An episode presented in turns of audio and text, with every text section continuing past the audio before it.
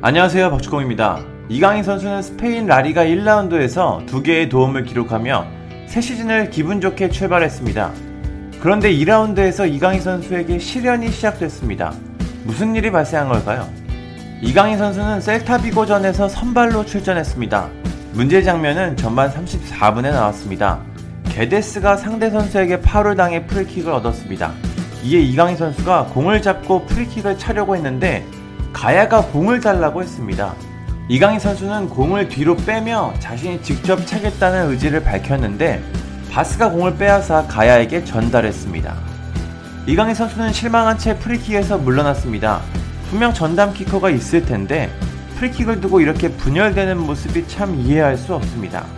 그리고 이강인 선수는 후반 시작과 함께 교체됐습니다. 지난 경기에서 최고의 활약을 한 선수를 이렇게 바로 교체하는 것도 쉽게 볼 수 없는 모습입니다.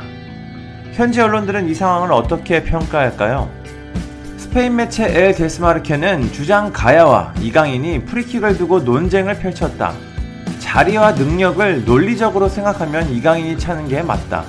가야가 나이와 건의를 앞세우며 공을 빼앗았다. 결국 바스가 이강인의 공을 쳐내 가야에게 줬다고 평가했습니다. 현지 매체도 이강인이 차는 것이 더 좋았을 것이라고 바라봤습니다.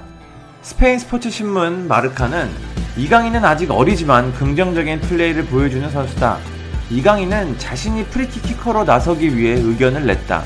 하지만 키커로 호세 루이스 가야가 나섰다. 이강인은 이해하지 못했지만 베테랑 선수의 의견을 존중해야만 했다고 평가했습니다. 경기 후 하비 가르시아 감독은 답답함을 토로했습니다. 그는 직접 프리킥은 가장 많이 연습한 선수가 차야 한다. 그걸 밝힐 수는 없다. 파울 상황에서 두세 명의 선수 중 프리킥을 찰 한 명을 결정할 수 없다면 우리 팀에 무슨 미래가 있을까? 누가 프리킥을 차느냐의 문제가 아니라 누가 더 잘 차느냐의 문제라고 말했습니다.